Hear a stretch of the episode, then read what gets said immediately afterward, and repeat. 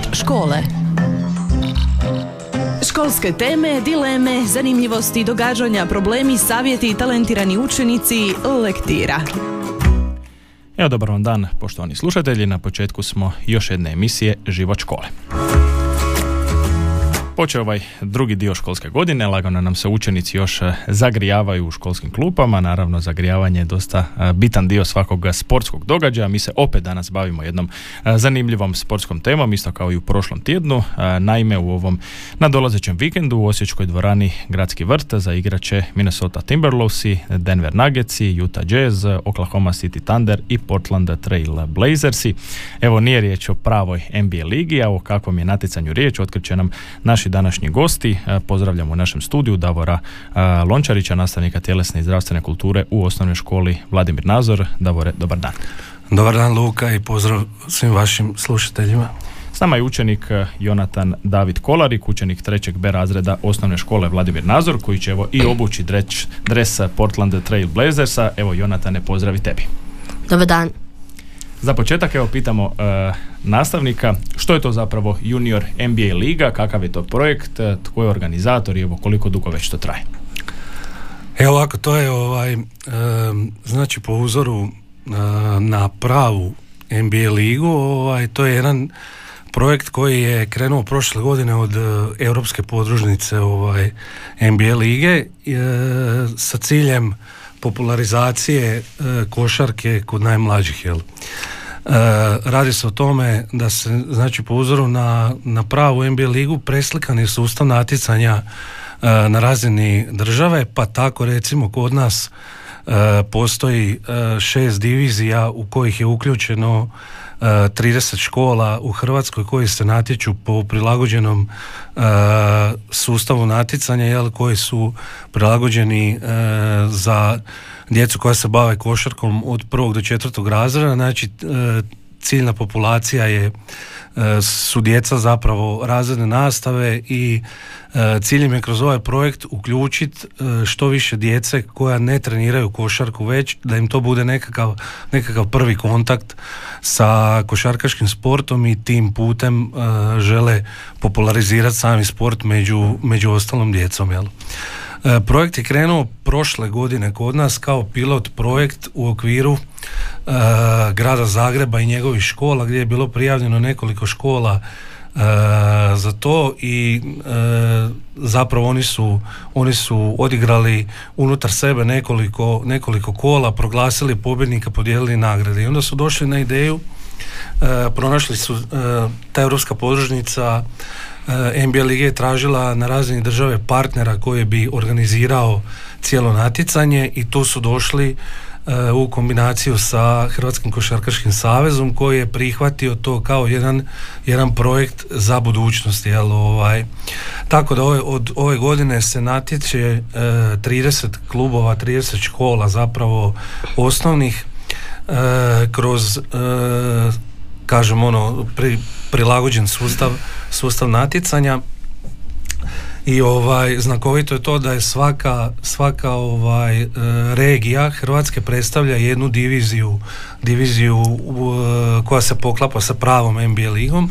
Tako da se evo trenutno mi koji smo ovdje u Slavoniji i Baranji predstavljamo uh, Northwest diviziju u kojem evo spomenuti klubovi spomenutih pet klubova i pet škola pet škola svaka škola predstavlja jedan klub. Jer jedno natjecanje koje onako hvale vrijedno obzirom da za, da za tu djecu e, nema, nema u okviru nekakvih regionalnih natjecanja nema, nema nekih ovaj e, prevelikih događanja pa evo ovo samim tim jedan poticaj korak naprijed vjerojatno, vjerojatno u tome da se sport popularizira među djecom, ali da jednostavno oni kroz ta natjecanja steknu nekako e, pozitivno iskustvo koje će im biti bit, ovaj, od velike važnosti za, da, za danje bavljenje, bavljenje sportom. Sigurno i posebna dimenzija što će evo, svi učenici nositi dresove tih klubova, odnosno franšiza, opet to daje jednu posebnu važnost tom natjecanju. Mene zanima na koji način ste aplicirali da budete ta škola koja će sudjelovati, jeste li dobili nekakav poziv ili ste sami htjeli sudjelovati u ovom projektu? Evo mi smo ovako, ovaj, onako smo osluškivali jel to što se događalo što se događalo ovaj prošle godine jel i u nekim ono ovaj razgovorima sa, sa ljudima iz e, saveza onako su postavili postavili par ono, onako neki trivialni pitanja da li, bi, da li bi možda se kod nas to u okviru regije regije moglo ovaj moglo ovaj organizirati i evo kad je zapravo izašao, izašao poziv svim, poziv svim školama ovaj, na razini države mi smo se, mi smo se dogovorili da bi to bilo dobra, dobra promocija samo ovaj, e, i košarke i škole i svega je onda smo, onda smo na taj način pristali, pristali ovaj, sudjelovati obzirom da imamo onako jedan izvjestan broj djece koji se bavi,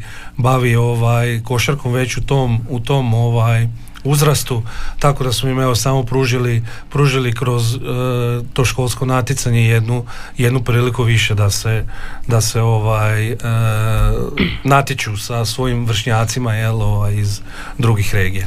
Evo prije nego e, pređemo i na Jonatana, općenito na e, sve učenike koji će predstavljati školu, samo ćemo napomenuti, dakle, e, što se tiče Slavonije, osnovna škola Augusta Harambašića Donjeg Miholjca predstavljat će Minnesota Timberlovse, tu je još osnovna škola Ivana Kozarca Županja, osnovna škola doktora Franja Tuđmana Beli Manastir i Jagode Truhelke, osnovna škola iz Osijeka i naravno Vladimir Nazor Đakova. Zanima me, evo, koliko učenika će sudjelovati, na koji način ste vršili filtraciju, evo zašto je recimo Jonatan među njima? Mhm.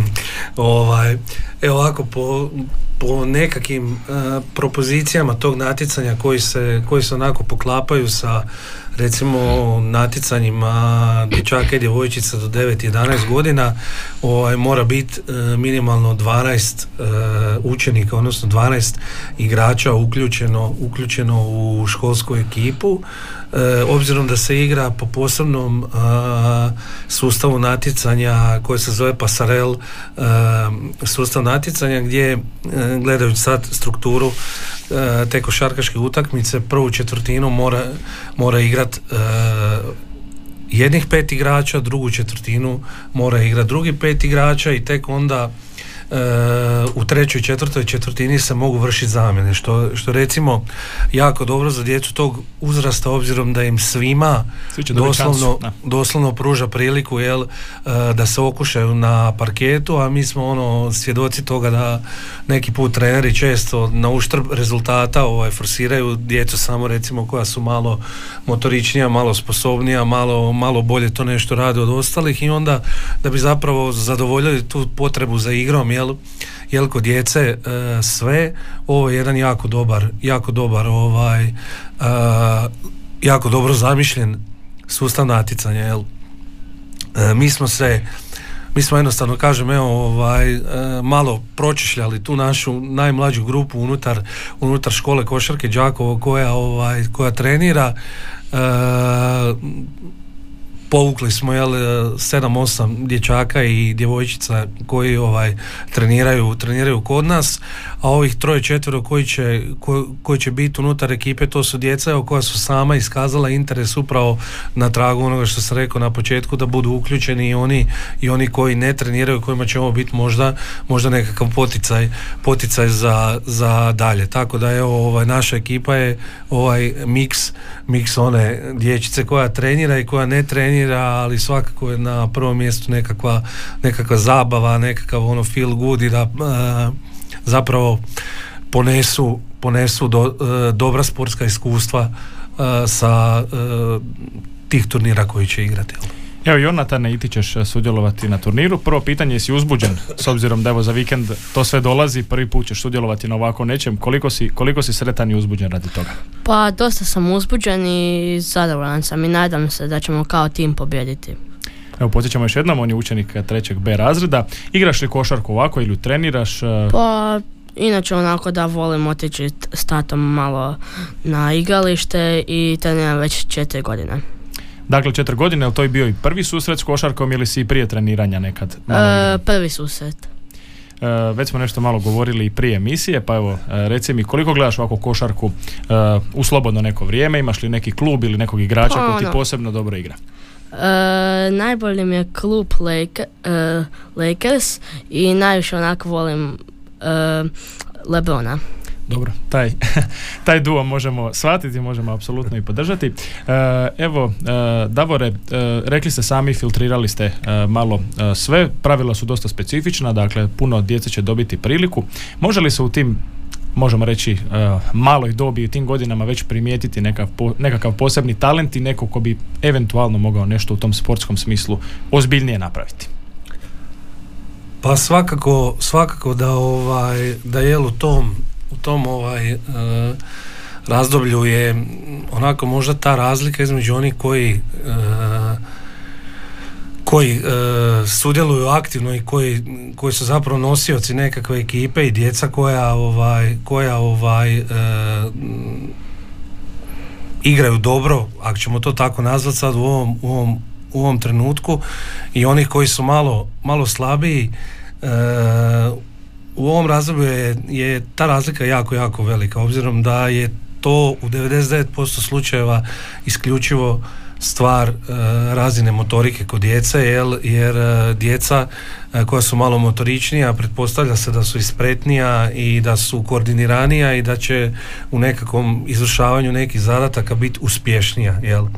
Ovaj, međutim to ne treba to ne treba uopće na taj način sagledavati obzirom da, da ovaj dosta djece svoj ajmo reći nekakav uh, vrhunac, vrhunac kad bi bili spremni za nekakav ozbiljan trening i nekakvu ozbiljnu priču uh, dosegnu, dosegnu nešto kasnije nešto kasnije nego njihovi vršnjaci koji su motorički uh, sposobniji pa tu onda pričamo o nekom, o nekom usporenom motoričkom razvoju ali nekom razvoju kojeg e, treneri koji se bave, bave tim, e, tim poslom kažu da vrijedi čekat, da je uvijek ono e, igrača koji je malo motorički slabiji ovaj pa e, ima izraženije možda nekakve druge sposobnosti razumijevanja igre nečega da mu je to prednost da te takve, takve igrače vrijedi, vrijedi čekat, ne treba otpisivati, treba im davati prilike naravno kao i svima,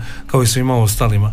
Dakako da se, da se recimo u tom, u tom uzrastu mogu primijetiti oni koji su ekstra talentirani i oni najčešće prave razliku i e, oni za koje možemo reći da su ekstra talentirani, oni spajaju jedno i drugo. Znači i motorički su sposobni i razumiju, primjeri su taki, e, a ja bi evo rekao sad, sad već ako pričamo o NBA-u, po mom osobnom mišljenju, takav, ta, takav talent koji je, za koje se moglo namirisati da će biti da će biti svjetski igrači recimo Slovenac Luka Dončić koji je, koji je recimo već u tim naj, najmlađim uh, uzrasnim kategorijama pokazivao da da jednostavno ne pripada svom, svom godištu, da je uvijek bio korak dva, korak dva ispred, ispred njih, tako da ovaj, tako da eto kažem, ovaj, taki, taki su uh, primjeri rijetki, ali da postoje to svakako. Što izdvaja recimo uh, Jonatana od drugih? Uh, evo, on je među tim odabranim učenicima koji će biti tu. U principu, uh, koji je bio raspon godina? Koliko je minimalno bilo godina potrebno? Koliko je maksimum vezano za ovo natjecanje sad specifično za mhm. prijavu? Pa evo, bio je, bila je nekakva ciljana populacija djeca razredne nastave, jel, od prvog do četvrtog razreda. Znači, to su djeca od 7 do 10 godina, jel?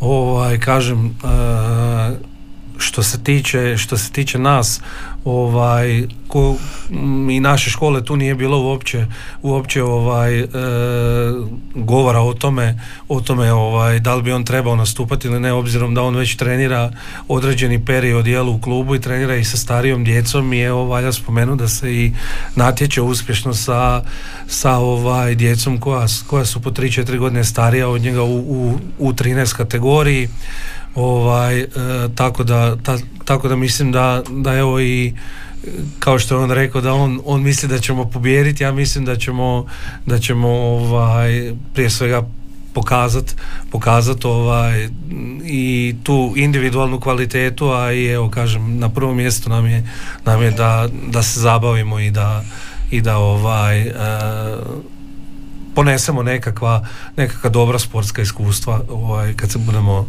vratili doma. Jonatan, evo, što recimo radite na uh, treningu košarke, kako izgleda jedan trening, što ti je najdraže za raditi? Pa inače znamo nekada malo se zagrijati prvo, pa onda školu trčanja i onda kao igramo basketa poslije. E, dobro. Koliko recimo, dobro, vi ste stvarno u tim nekim još e, mladim godinama, koliko treneri vam zadaju nekakve posebne taktičke zahtjeve ili je to se više nekako svodi na, na igru, na kreativnost, na razvijanje, može se i nastavnik nadovezati, ali evo, iz tvoje neke perspektive. Jel vas puno zamaraju s tim ili se smijete onako imati slobodu? Pa ono, smijemo imati slobodu, nije da, da nam je nešto teško, nego tamo smo došli da naučimo i da se malo zabavimo. Evo je vaša perspektiva, gdje je ta granica? Puno ljudi kaže ne treba djecu puno tovariti nekakvim posebnim taktičkim zahtjevima, naravno mora im se na neke stvari ukazati, kako igrati obranu, kako napadati, sve to jasno. E, gdje je ta neka granica između igre i treniranja, možemo to tako reći? Mhm. Pa evo sad kad me tako pitate, ja mislim da sada ta granica je onako negdje postavljena je, međutim teško ju je, teško je definirati, teško ju je E, pojasniti. Ja, moje mišljenje da pogotovo sa takvom djecom mladom, a i onom nešto starijom, da je možda najbitnije najbitniji segment tog prenošenja, prenošenja znanja na djecu. Znači da je, da je jako bitno da vi i djeca e, pričate istim jezikom. Znači ja, ja to tako kažem. Znači da, da ovaj, e, budete svjesni toga da ono što, što, djec, što tražite od djece i zapravo što im interpretirate da oni to razumiju. Pa sad ako nakon nekog vremena shvatite da neki dio ne funkcionira, jel, da nešto ne razumiju, nešto ne kuže, možda je uvijek uputno se vratiti korak nazad u nekom taktičkom razmišljanju je li to pa možda uh, usavršiti usavršit ovaj e, neku prethodnu fazu nego ih zamarati sa nekim, sa nekim stvarima koje, za koje nisu ovaj za koje nisu trenutno spremni jel ono iz, iz mog kažem ja opet pričam iz vlastitog iskustva ja mislim da do neke 14. 15. godine bi sve trebalo biti igra naravno ovisno o tome kako to igrač, odnosno kako to dijete percipira u toj situaciji. Imate situacije gdje su recimo djeca sa 15 godina poprilično zrela i već razumiju, razumiju sve što na tom levelu od njih tražite, a ipak, ipak ima onih koji su možda još malo zaigrani i čije će vrijeme tek doći. Jel?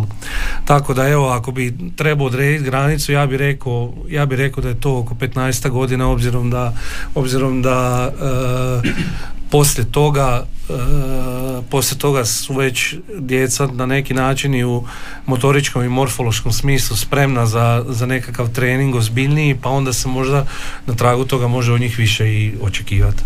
Voli se nekako onako reći, ne samo vezano za košarku, nego općenito za sportove, da e, neke zemlje odu malo u prevelike ekstreme, pa recimo imamo, možemo reći, mlade igrače koji su talentirani, koji su jako taktički obučeni, ali kažu roboti su, svi su isti, e, svi su nekako prošli taj nekakve taktičke filtere, nema te slobode. Opet nekako vezano uz ovaj naš dio Europe volimo reći da smo puno divlji, da smo dosta kreativni, ali da nismo taktički obučeni, mm kažem, ne govorim samo o, o košarci, tako da je to jedna uh, specifičnost. A sami ste rekli, 15 godina to je u principu jedan dobar period razvijanja, a tek onda možda te neke taktičke prilagodbe i popravljanje nekih stvari koje, koje nisu dobre. Tako Jonatane, što ti kažeš o tome? Evo, e, kažem, mlad si stvarno, ali već četiri godine igraš e, košarku. E, gdje misliš da se najviše možeš popraviti? Iako naravno imaš još puno, puno vremena za to. u ljevom dvokoraku, malo u šutu i u ljevoj ruci. Dobro, a što ti najbolje ide? Evo, kad bi sam sebe onako objektivno ocijenio, što ti trenutno najbolje ide? Ono, desni dvokrak i šut desnim rukom.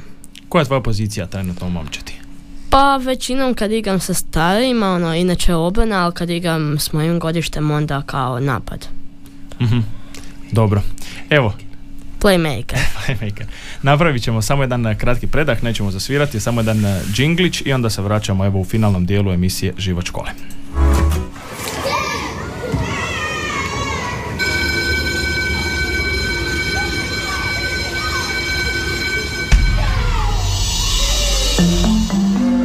Život škole. Evo, dragi slušatelji, e, u posljednjem finalnom dijelu naše današnje emisije Život škole u našem studiju su e, nastavnik Davor Lončarić i učenik e, osnovne škole Vladimir Nazor i Jonatan David Kolarik.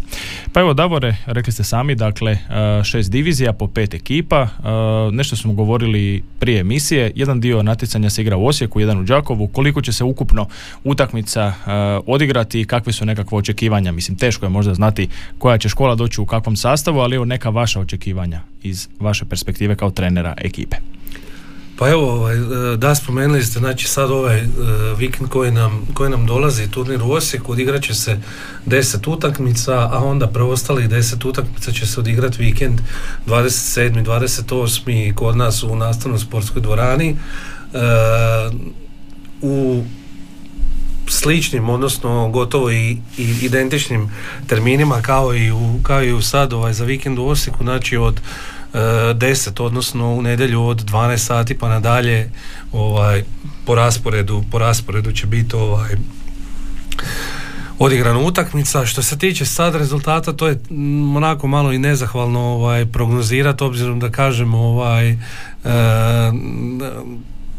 nek, nekakvog natjecanja za, za tu za djecu tog uzrasta e, na razini i naše regije i na, na razini cijele Hrvatske nema tako da ono mi, mi poznamo pojedince koji su u okviru možda nekakvih natjecanja drugih službenih klubskih prisutni jel tu a sad ono točno koji su oni koji su oni koji oni školi pripadaju je li to mi to ne znamo ali evo svakako ćemo svakako ćemo kroz kroz ovaj ovih ovih uh, desetak, 15 utakmica koje će se, koje će se odigrat, da ćemo svakako nastojat e, u djeci možda i potaknuti ove nekakve osnovne postulate u, koji se tiču sporta da se, da se uvijek e, da se uvijek moraju truditi da je jel ovaj e, pobjedi dobro, ali sve u granicama fair playa i tako da mislim da ćemo, da ćemo ići u tom pravcu, jel?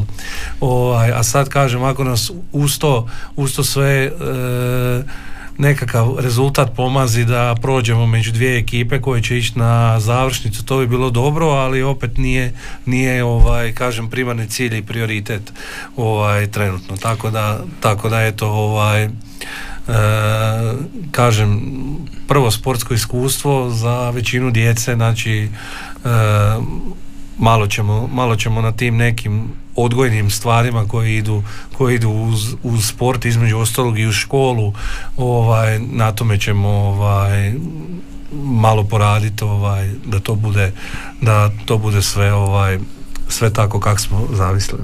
Evo, sami ste rekli, možemo reći, nije rezultat primaran, nije e, glavni, ali lijepo je pobijediti, kao što svi uvijek vole pobijediti. E, zanima me jedno onako tehničko pitanje, vidio sam, svi će nastupati u dresovima tih franšiza, kako ste došli do tih dresova, e, jeste li to morali vi sami plaćati ili je to bilo nekako sufinancirano, kako je išao taj Znači, to je isključivo donacija, jel, europske podružnice NBA lige, znači dresovi ostaju djeci kao uspomena, uspomena na na ovo natjecanje. Jonathan, jesi bio ljut što niste Lakersi? Mogao si odmah i uz klub za koji navijaš dobiti taj dres? Pa ono, ok mi je i ovaj tu, ovaj to je isto dobar, svaki klub dobar meni. Jesi već dobio dres? E, ne još. A niste još dobili? Dobit će u subotu na dan, na dan e, natjecanja. Evo Jonatane, nastavnik ti je dosta skroman, sve on to lijepo rekao, ali pretpostavljam da iz neke dječje perspektive ipak pobijediti, biti bolji od nekog svog rivala, koliko ti je to važno? Iskreno onako. Pa ono, puno mi je važnije ono pobijediti nego malo sudjelovati.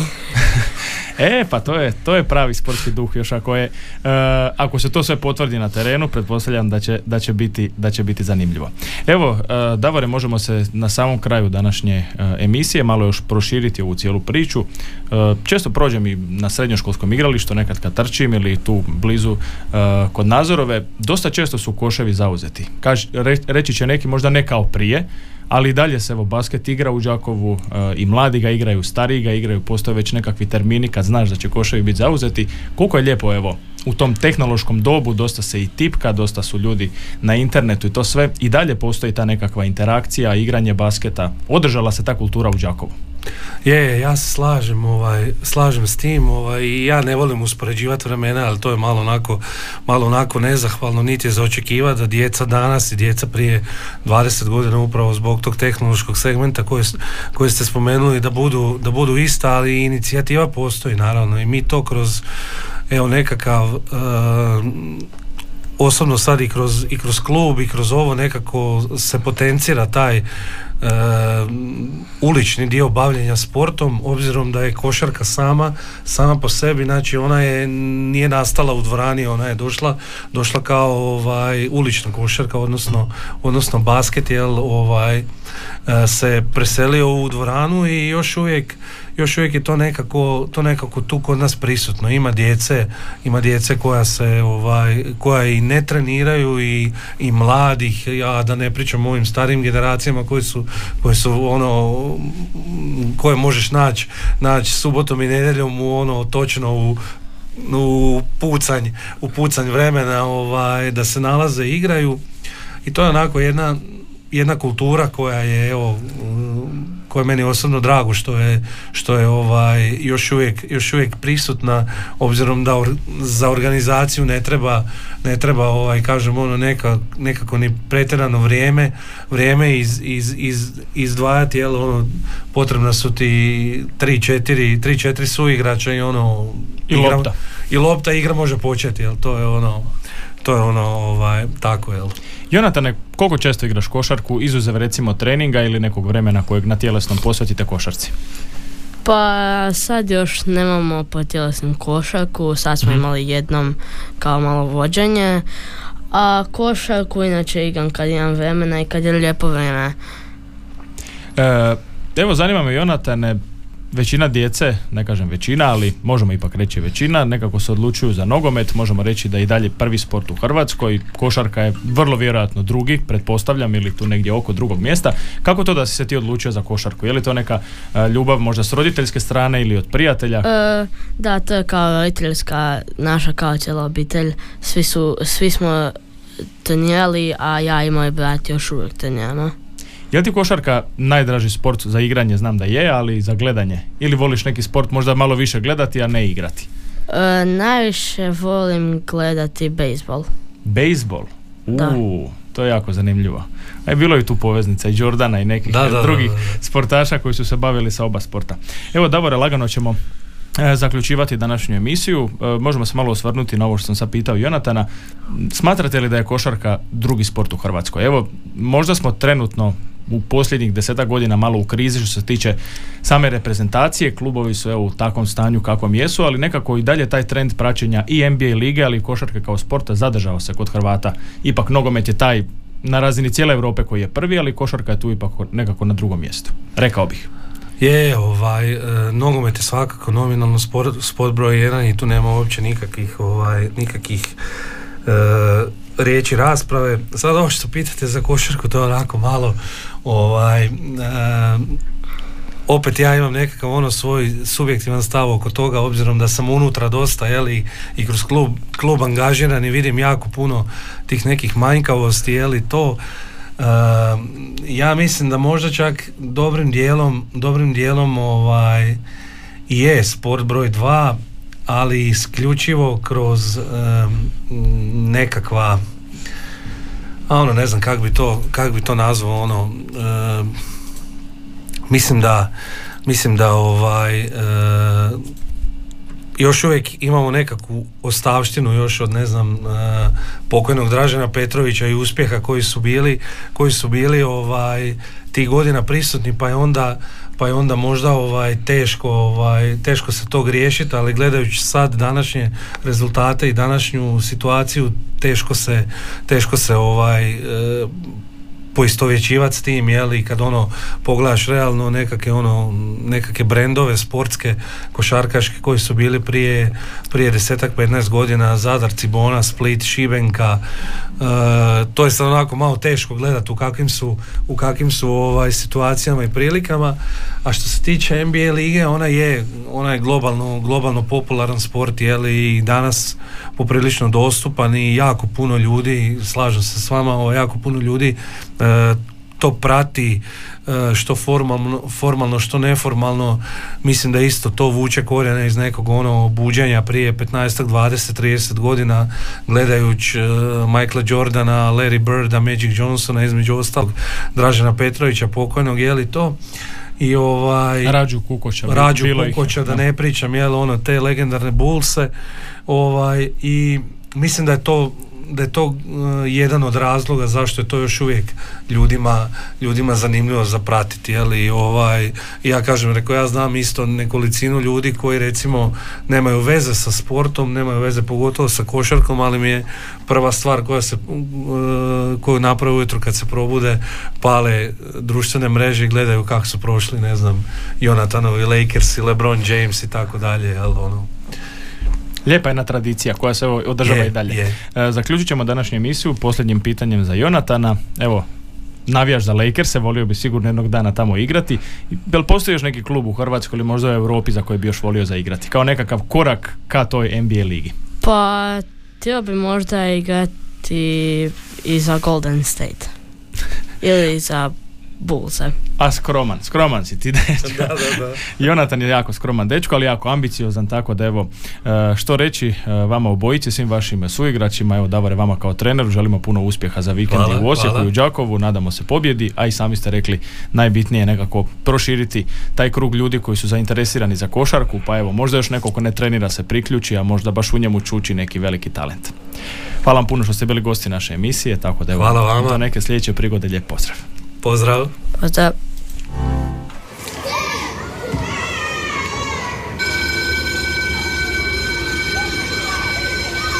Slušali ste emisiju Život škole.